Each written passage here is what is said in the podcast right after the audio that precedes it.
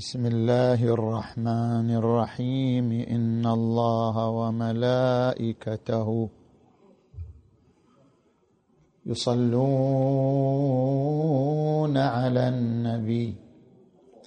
يا أيها الذين آمنوا صلوا عليه وسلموا تسليما.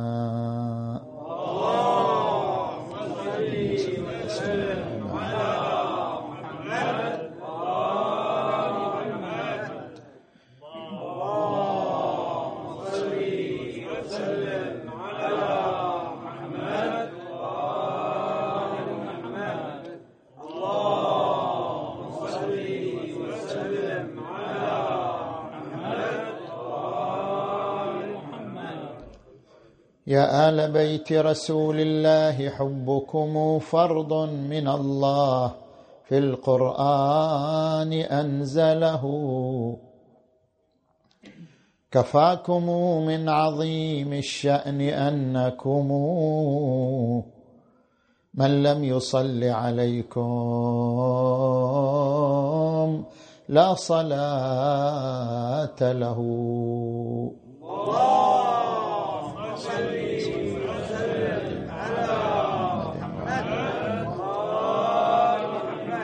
ورد عن الرسول صلى الله عليه وآله أنه قال علي مع الحق والحق مع علي يدور معه حيثما دار. صدق الرسول الكريم.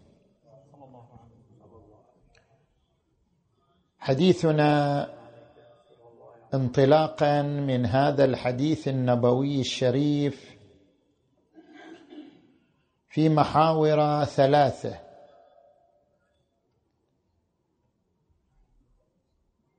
في جاذبية العظمة وفي معاني المعية المقصودة من هذا الحديث الشريف وفي مراتب الاقتداء بالإمام أمير المؤمنين علي عليه السلام. نأتي إلى المحور الأول. العظماء على ممر التاريخ يمتلكون سمة العظمة. وسمة العظمة بحسب علماء الاجتماع تعني الجاذبية. العظيم هو الذي يمتلك الجاذبية جاذبية التأثير في النفوس. كما أن انتظام الكون يفتقر إلى الجاذبية. انتظام المجتمع البشري أيضا يفتقر إلى الجاذبية. الكون لا يمكن أن يعيش نظاما إلا على هذه القوى الأربع قوة النووية الشديدة قوة النووية الضعيفة القوة الكهرومغناطيسية قوة الجاذبية. لولا قوة الجاذبية تبعثر الكون وانتثرت أجزاؤه. انتظام الوجود يعتمد على قوة الجاذبية. أيضا المجتمع البشري لولا قوة الجاذبية النفسية لتبعثر المجتمع البشري. المجتمع البشري حتى ينتظم حتى تستقر أموره وتفاصيل حياته يفتقر إلى الجاذبية. جاذبية الحب جاذبية الولاء جاذبية الانتماء جاذبية العظمة. لولا هذه الصور من الجاذبية لتبعثر المجتمع البشري. لولا وجود جاذبية الحب بين الزوجين بين الوالد وأولاده بين الصديق وصديقه بين المحب ومحبوبه لولا جاذبية الحب لتحول المجتمع البشري إلى مجتمع متوحش. ولذلك ورد عن الرسول صلى الله عليه وآله المؤمن يألف ويؤلف. أفاضلكم أحاسنكم اخلاقا الموطؤون اكنافا الذين يألفون ويؤلفون. لولا جاذبية الانتماء هناك وراء جاذبية الحب جاذبية الانتماء. أن أنتمي إلى قبيلة معينة. أن أنتمي إلى بلد معين أن أنتمي إلى أسرة معينة أن أنتمي إلى دين معين. الانتماء صورة أخرى من صور الجاذبية. لولا هذه الانتماءات لما أمكن للمجتمع البشري أن يتعارف بعضه مع بعض. يا أيها الناس إنا خلقناكم من ذكر وأنثى وجعلناكم شعوب يعني انتماءات. وجعلناكم شعوبا وقبائل لتعارفوا. إن أكرمكم عند الله أتقاكم. هناك جاذبية الحب يحتاج إليها المجتمع. جاذبية الانتماء يحتاج إليها المجتمع. وأعلى صور الجاذبية جاذبية العظمة. العظماء يمتلكون أقوى صورة من صور الجاذبية. كلما اتسعت دائرة الجاذبية كلما اتسعت رقعة العظمة. العظيم تزداد عظمته بازدياد جاذبيته للنفوس للعقول. العظمة تعني الجاذبية. ولذلك جاذبية العظمة لها معالم ثلاثة المجد والقدوة والشعار. العظماء يختلفون. هناك من العظماء من امتلك المجد هناك من العظماء من امتلك القدوة هناك من العظماء من امتلك الشعار.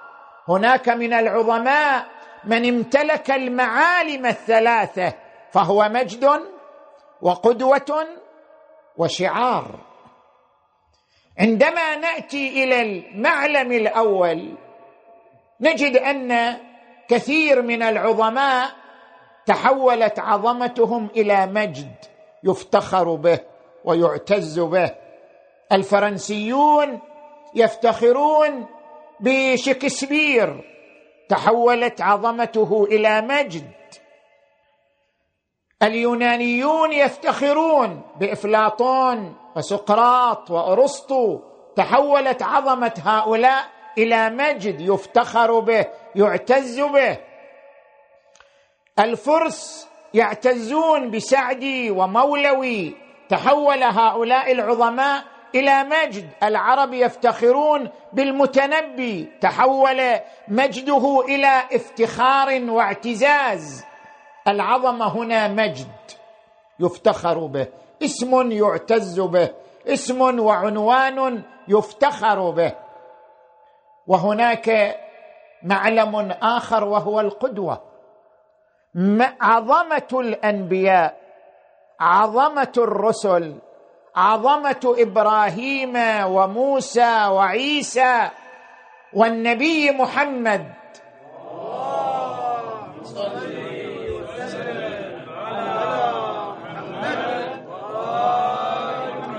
عظمة هؤلاء في أنهم قدوة للبشرية في أنهم منار يهتدى به في أنهم راية يقتدى ويحتذى بها. أولئك الذين يقول القرآن الكريم أولئك الذين هداهم الله فبهداهم اقتده. أولئك مع النبيين والصديقين والشهداء والصالحين. هؤلاء عظمتهم في أنهم قدوة للمجتمع البشري. والمعلم الثالث من معالم العظمة الشعار. أن يصبح العظيم شعارا لأمة شعارا لجماعة شعارا لمذهب معين شعارا لدين معين. النبي صلى الله عليه وآله من عظمته أنه أصبح شعارا. شعار المسلمين النبي صلى الله عليه وآله في كل صلاة يظهر المسلمون هذا الشعار أشهد أن محمدا رسول الله صلى الله عليه وآله النبي صلى الله عليه وآله مضافا إلى عظمة المجد ومضافا إلى عظمة القدوة امتلك عظمة الشعار. محمد صلى الله عليه وآله أصبح شعار للمسلمين في كل صلاة في كل آن في كل وقت. اذا العظمه لها معالم منها القدوة منها الشعار منها المجد والإفتخار. هذه المعالم الثلاثة للعظمة تجسدت في علي بن أبي طالب. علي بن أبي طالب حاز العظمة بتمام ملامحها ومعالمها وصورها. علي بن أبي طالب عظيم لأنه مجد يفتخر به يعتز به يتغنى به. إذا استقرأت عظماء المسلمين إذا استقرأت عظماء العرب عظماء المسلمين لن تجد شخصا تغنت به كل المذاهب تغنت به كل الفلسفات تغنت به كل الأديان كما حصل للإمام أمير المؤمنين علي عليه السلام. الإمام علي تغنى به الفلاسفة تغنى به المسيحيون روجيه غارودي المفكر المسيحي جورج جرداق الفيلسوف الإنجليزي راسل أمين الأمم المتحدة كوفي أنان كثير من الفلاسفة والمفكرين تغنوا بعلي بن أبي طالب وتحدثوا عن مجده وتحدثوا عن عظمته وقال بولس السلامه جلجل الحق في المسيحي. حتى عد من فرط حبه. علوية لا تقل شيعة. هواه علي إن في كل منصف. شيعية أنا من يعشق الفضيلة والإلهام والعدل والخلاق الرضية.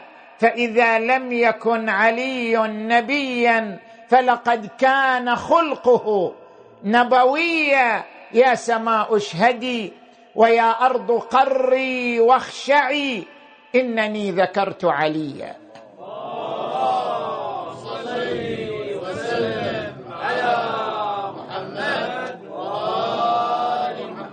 علي مجد يفتخر به وعلي قدوة يقتدى بها.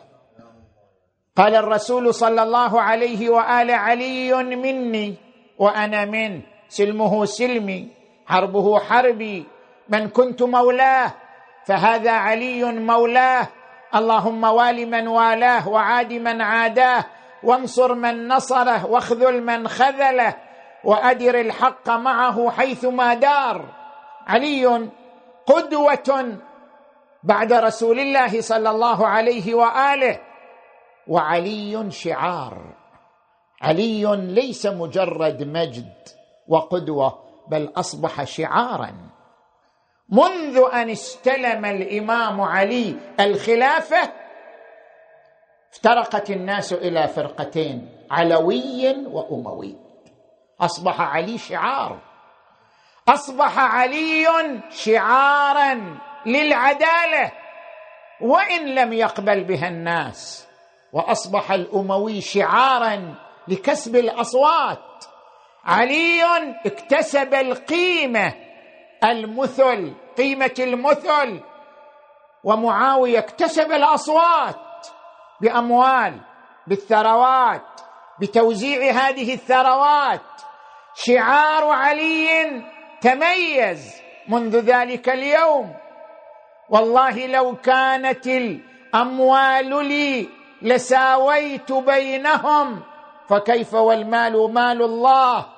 أتطلبونني؟ أتأمرونني أن أطلب النصر بالجور؟ والله لو كان المال لي لساويت بينهم فكيف والمال مال الله؟ علي أصبح شعار. شعار العدالة رمز العدالة. كان معاوية يركز على المرحلة الآنية. كيف يستطيع الوصول إلى الحكم؟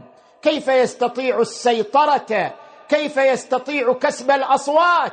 أما علي فكان يركز كيف يكون رمزا للقيم ورمزا للعدالة على ممر العصور وعلى ممر الدهور وفي مختلف المجتمعات وفي مختلف الفئات والأصناف.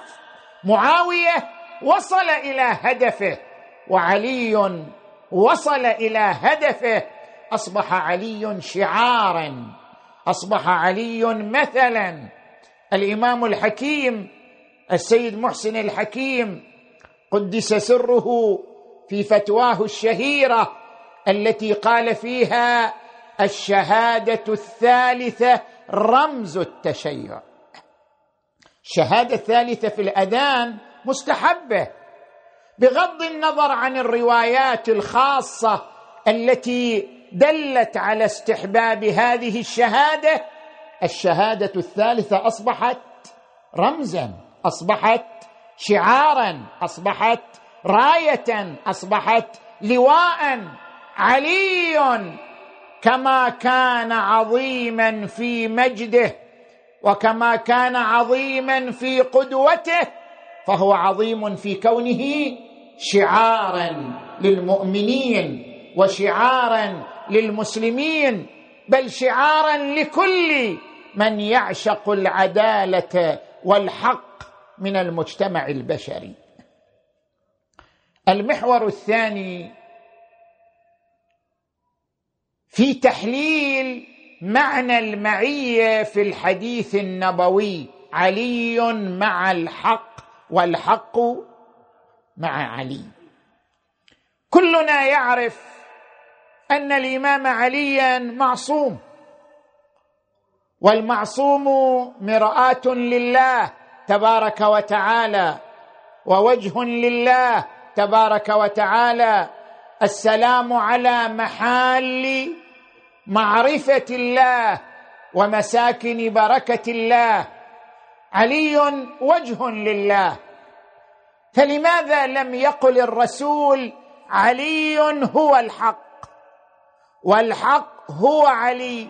لماذا عبر بالمعية ولم يعبر بالهوهوية؟ لماذا لم يقل علي هو الحق؟ لماذا قال علي مع الحق والحق مع علي؟ ما هو سر العدول من التعبير بالهوهوية إلى التعبير بالمعية في هذا الحديث النبوي الشريف. هنا ثلاثة مضامين تلحظ في العدول من التعبير بالهوهوية إلى التعبير بالمعية. المضمون الأول من معاني الحق. التي نطق بها القرآن الكريم أن الحق هو الله تبارك وتعالى. قال القرآن الكريم وردوا إلى مولاهم الحق. ويقول القرآن الكريم ذلك بأن الله هو الحق وأن ما يدعون من دونه هو الباطل. ويقول القرآن الكريم فتعالى الله الملك الحق. الحق اسم من أسماء الله تبارك وتعالى. الرسول الأعظم صلى الله عليه وآله أراد أن يرفع الوهم. لو قال علي هو الحق لربما توهم أن علي هو الله عز وجل ويكون ذلك مفتاحا لعقيدة النصارى الذين يعتقدون أن الله والمسيح ومريم وجود واحد له صور متعددة. فالرسول تجنبا لأن يفهم أن عليا هو الله متحد مع الله علي هو عين الله تبارك وتعالى. لكي لا تنتد هذه العقيدة لكي لا تنتشر هذه العقيدة لم يعبر بهذا التعبير. علي هو الحق.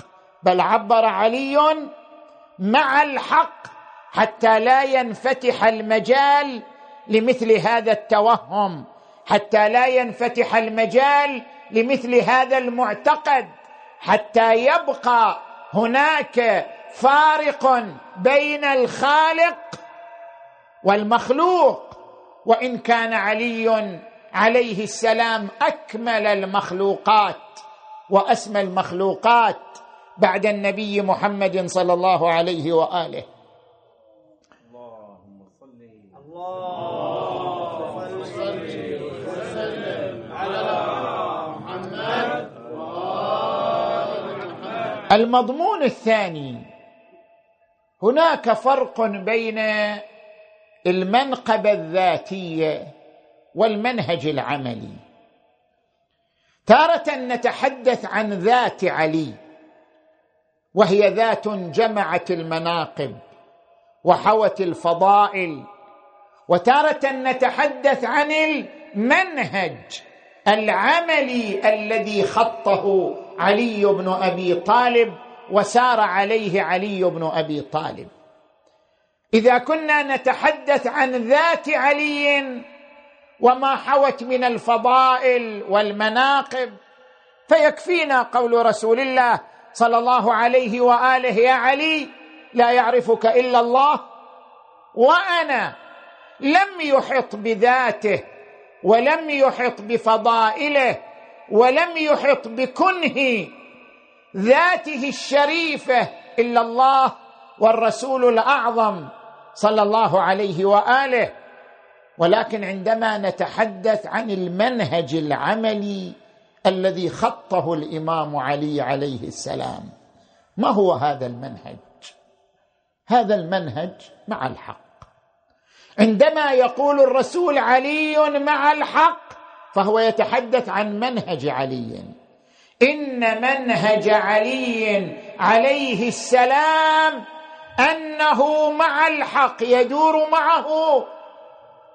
حيثما دار. الرسول الأعظم له منهج يتحدث عنه القرآن الكريم عندما يقول وإنك لتهدي إلى صراط مستقيم. وعندما يقول قل هذه سبيلي أدعو إلى الله على بصيرة أنا. ومن اتبعني يزكيهم ويعلمهم الكتاب. هذا منهج الرسول. فما هو منهج علي عليه السلام؟ منهج علي أنه مع الحق. الحق له معاني في القرآن الكريم. الحق يأتي بمعنى الله كما ذكرنا. تعالى الله الملك الحق. الحق يأتي بمعنى الدين. هو الذي أرسل رسوله بالهدى ودين. الحق. الحق يأتي بمعنى الواقع. الأشياء الواقعية التي لا غبار عليها ليحق الحق ويبطل الباطل. أفمن يهدي إلى الحق أحق أن يتبع أم من لا يهدي إلا أن يهدى؟ ويأتي الحق بمعنى العدالة. يا داود إنا جعلناك خليفة في الأرض فاحكم بين الناس بالحق يعني بالعدل. وكذلك في قوله تعالى ربنا افتح بيننا وبين قومنا بالحق يعني بالعدل وأنت خير الفاتحين. الحق له هذه المعاني كلها. الرسول صلى الله عليه وآله عندما يقول علي مع الحق مع الحق بكل معانيه مع الحق بمعنى الله مع الحق بمعنى الدين مع الحق بمعنى المفاهيم الواقعية مع الحق بمعنى العدالة. منهج علي مع الحق بكل معانيه وبكل مضامينه. وبكل صوره. وهذا ما كان يركز عليه الإمام أمير المؤمنين صلوات الله وسلامه عليه خصوصا عندما استلم الخلافة.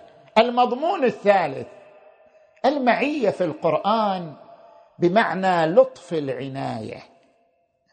عندما يقول فلان معك يعني يعيش معك لطف العناية. هو معك؟ أي أنه يعنى بك بلطف.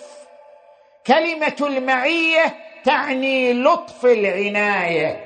لاحظوا القرآن الكريم عندما يقول إن الله مع الصابرين. فاعلموا أن الله مع المتقين. معهم؟ يعني أنه يعنى بهم. بلطف العناية. لاحظوا القرآن الكريم عندما يقول ولا تهنوا وتدعوا إلى السلم وأنتم الأعلون والله معكم. أي أنه يدعمكم يؤيدكم بلطف عنايته تبارك وتعالى. ويقول القرآن الكريم وهو معكم. أينما كنتم؟ المعية تعني لطف العناية. أراد الرسول الأعظم صلى الله عليه وآله في هذا الحديث أن يبين أن هناك عناية في أعلى درجات اللطف بين علي وبين الله عز وجل. علي مع الحق والحق مع علي. هناك عناية بأسمى معاني اللطف بين علي وبين الحق. أراد أن يرشد إليها الرسول محمد صلى الله عليه وآله من خلال هذا الحديث النبوي الشريف. نأتي إلى المحور الثالث. قدوة علي عليه السلام. ذكرنا في المحور الأول أن العظمة تعني المجد والقدوة والشعار. نأتي إلى المعنى الثاني وهو القدوة. هناك كثير من الناس يقول لا يمكن أن نطرح علي قدوة.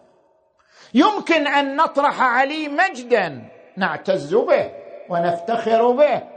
يمكن أن نطرح عليا شعارا للمؤمنين شعارا لمذهب أهل البيت. لكن لا يمكن أن نطرح عليا قدوة.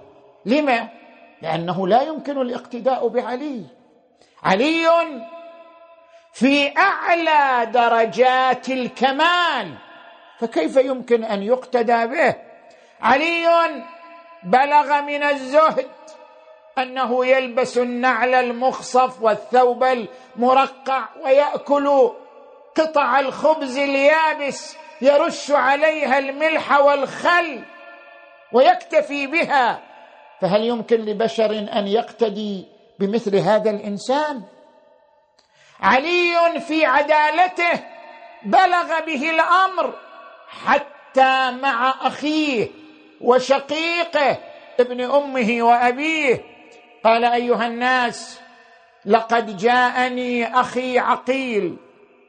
ومعه صبيته شعث غبر كأنما سودت وجوههم بالعظلم من شدة الفقر.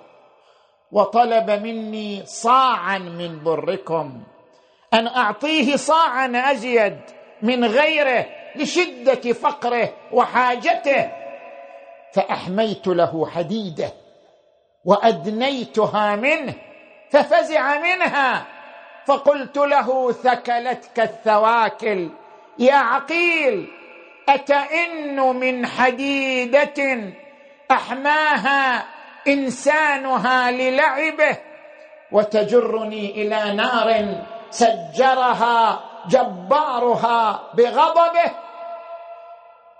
لم يكن يتعامل لا مع الأخ ولا مع الولد ولا مع القريب ولا مع البعيد.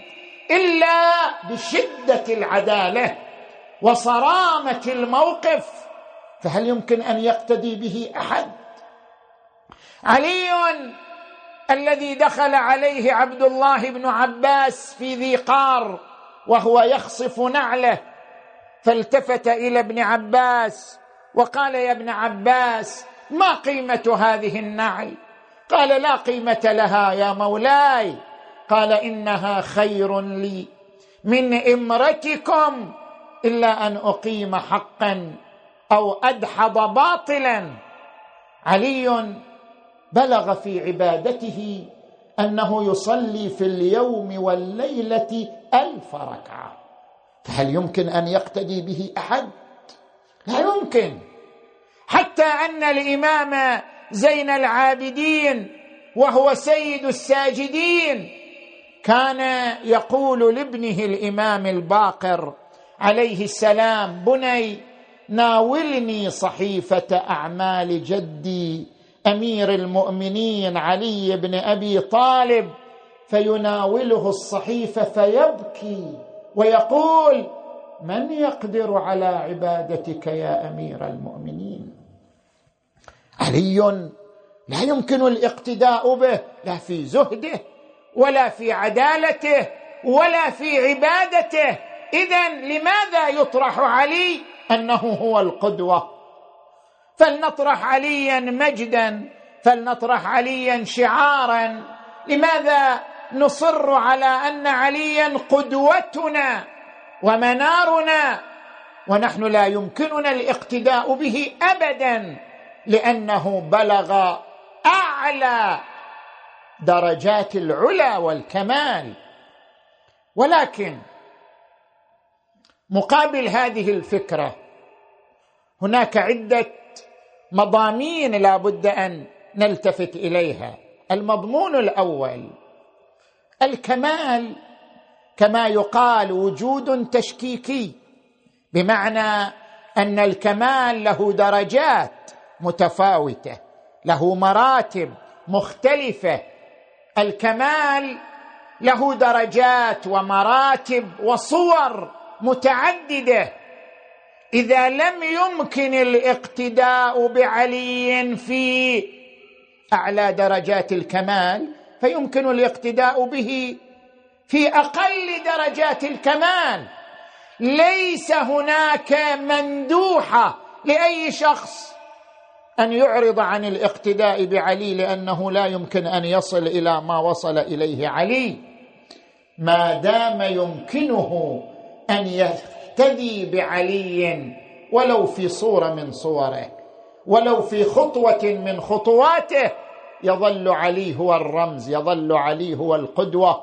ولقد قال عن نفسه صلوات الله وسلامه عليه ألا وإن إمامكم قد اكتفى من دنياه بطمريه ومن طعامه بقرصيه. ألا وإنكم لا تقدرون على ذلك. ولكن أعينونا. خذ درجه من درجاته. خذ خطوة من خطواته. ولكن أعينونا بورع واجتهاد وعفة وسداد. أنت تستطيع أن تنال درجة من العفة درجة من السداد درجة من التقوى. فعليك أن تقتدي ولا مندوحة لك. فأعينونا بورع واجتهاد وعفة وسداد. المعنى الثاني أو المضمون الثاني هناك فرق بين الروح وبين الصورة. الكمال له روح وله صور. يتجلى بها. كيف نقول فلان فنان عند فن؟ يعني يعيش روح الفن. وإن كان صور الفن تختلف. أحيانا يكون الفن رسم. أحيانا يكون الفن إبداع في الكلام. أحيانا يكون الفن إبداع في التفكير. الفن واحد. روح واحدة. وإن تعددت صوره وتعددت مفرداته وتعددت أمثلته إلا أنه روح واحدة. الإيمان روح قد تتعدد صوره. هناك من الإيمان هناك من المؤمنين من ينهمك في العبادة. هذه صورة من صور الإيمان. هناك من المؤمنين من ينهمك في قضاء حوائج المؤمنين. هذه صورة من صور الإيمان. هناك من المؤمنين من ينهمك في طيب الخلق وطيب الشمائل. هذه أيضا صورة من صور الإيمان. الإيمان روح واحدة له صور وأمثلة متعددة. اذا بيننا وبين علي بن أبي طالب عليه السلام علقه روحية. إن لم نتمكن من الاقتداء بعلي في الصور التي تجلت فيه لا أقل نقتدي به في الروح. الروح العلوية تجمعنا به وتجعلنا نقتدي به. خل أضرب أمثلة. عندما نأتي إلى الزهد الزهد روح له صور. الصور التي تجلت من علي هي أنه كان يعيش في كوخ الفقراء ويلبس لباس الفقراء المعدمين. هذه صورة من صور الزهد لكن حقيقة الزهد ما هي؟ حقيقة الزهد قال عنها علي بن أبي طالب الزهد كله في كلمتين الا تأسوا على ما فاتكم ولا تفرحوا بما اتاكم الزهد يعني عدم التعلق بالدنيا. روح الزهد واحدة وإن تعددت صوره يمكنك أن تقتدي بعلي في روح الزهد. إذا لم يمكنك أن تقتدي بعلي في صور الزهد التي تجلت في شخصيته. روح الزهد أن لا تتعلق بالدنيا أن لا تركض وراء الدنيا أن تقتنع بما أعطاك الله أن تقتنع بما رزقك الله. إن وهبك الله نعمة فعليك بشكرها. وإن قرنك الله بمصيبة فعليك بالصبر عليها. المؤمن الزاهد هو الذي لا يتعلق بالدنيا. إن جاءت النعم شكر وإن جاءت المحن صبر. هذا هو الزهد الحقيقي. روح الزهد الحقيقية. عندما نأتي للعبادة العبادة أيضا لها صور. الصدقة عبادة. حسن الخلق مع الناس عبادة. العبادة لا تختص بالصلاة.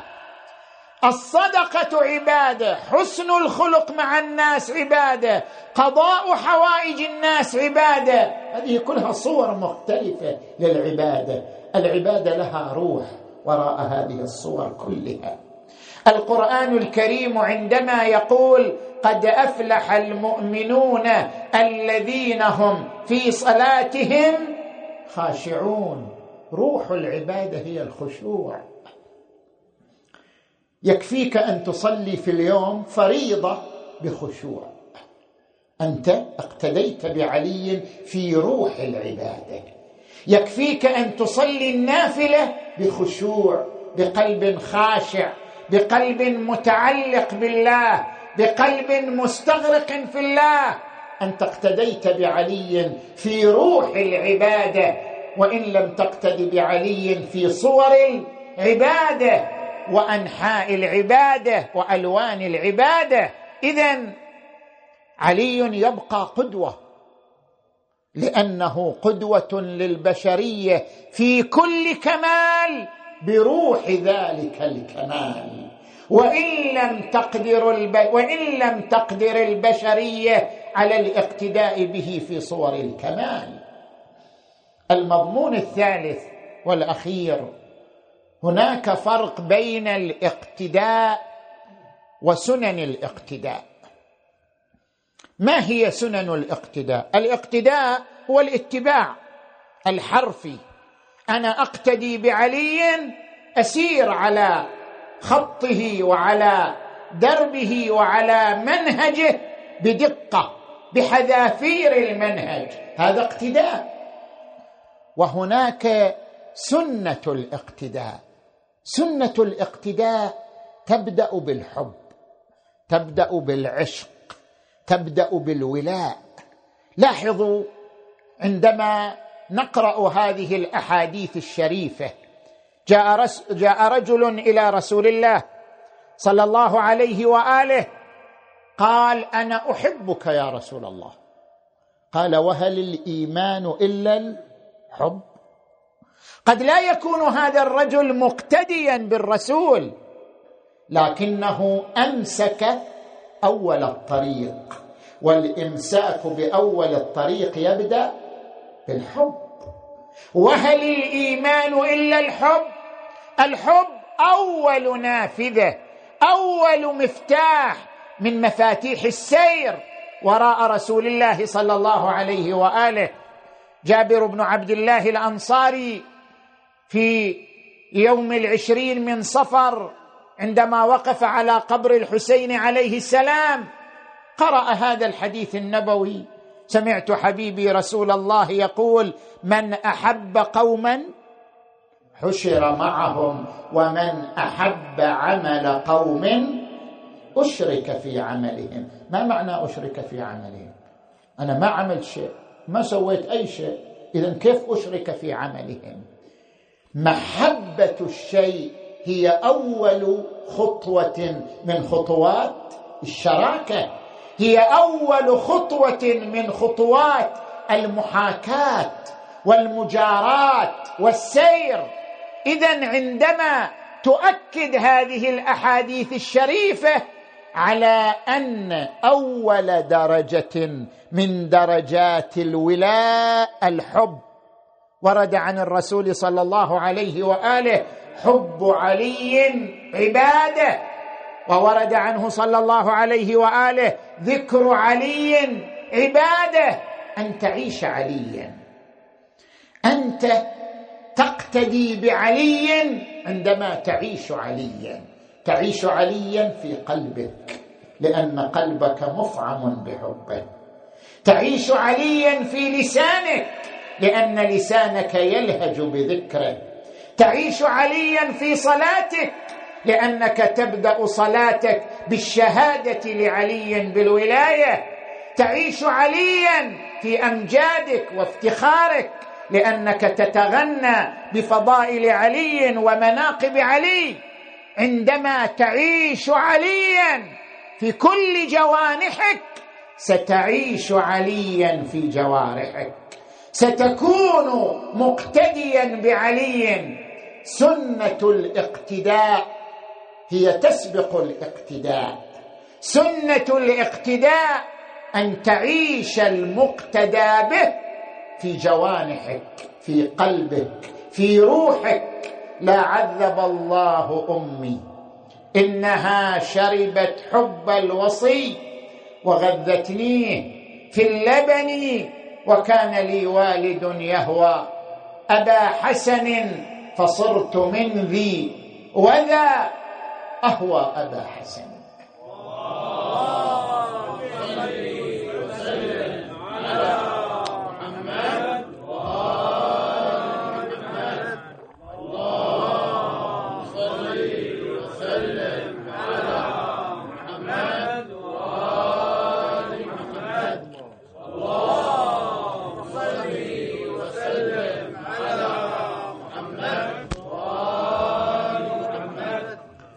ولما أراد الله ظهور نوره وولادة حجته على خلقه تزينت الجنان وتباشر الحور والولدان. واصطفت ملائكة الرحمن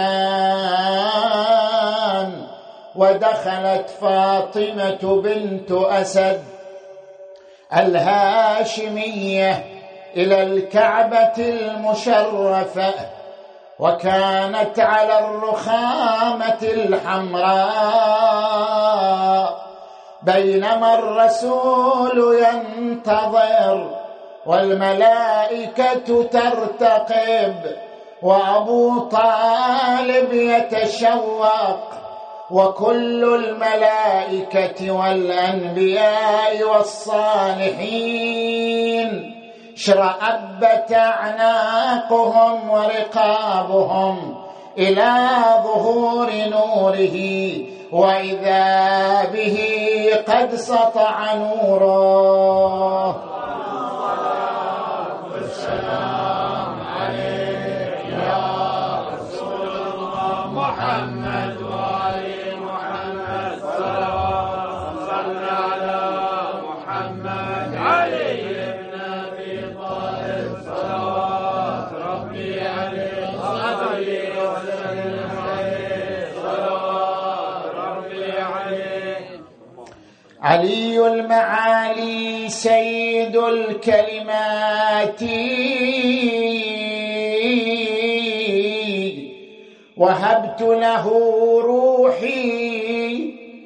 وكل حياتي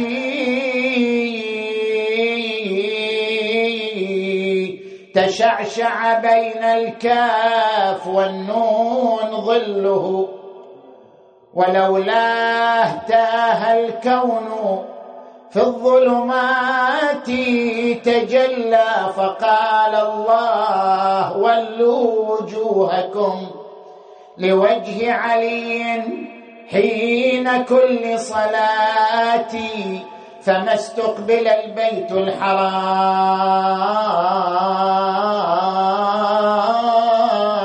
وإنما شعاع علي.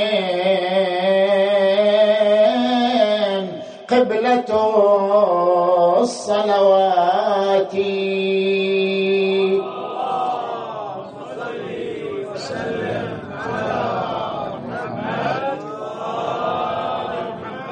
ولدته في حرم الإله وأمنه. والبيت حيث فناؤه والمسجد بيضاء طاهرة الثياب. نقية طابت وطاب وليدها. والمولد.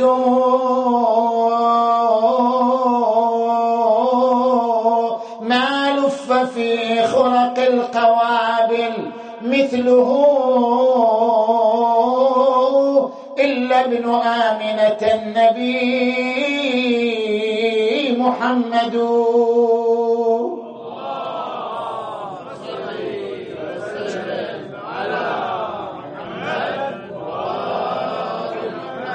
أنت العلي الذي فوق العلا رفعا.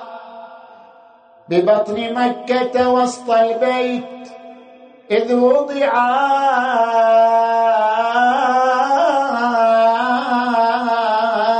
وأنت حيدرة الغاب الذي أسد البرج السماوي منه خائفا. فزعا. وأنت أنت الذي حطت له قدم. في موضع يده الرحمن قد وضعا.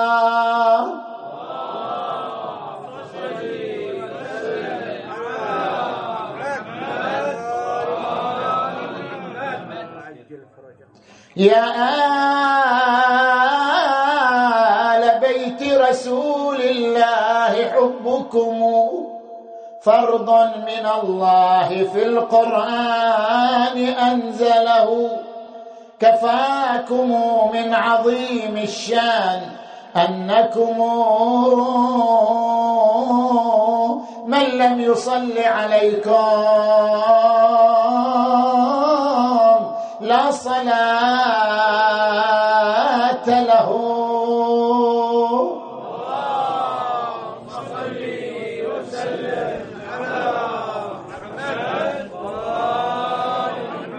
أفضل الصلاة والسلام على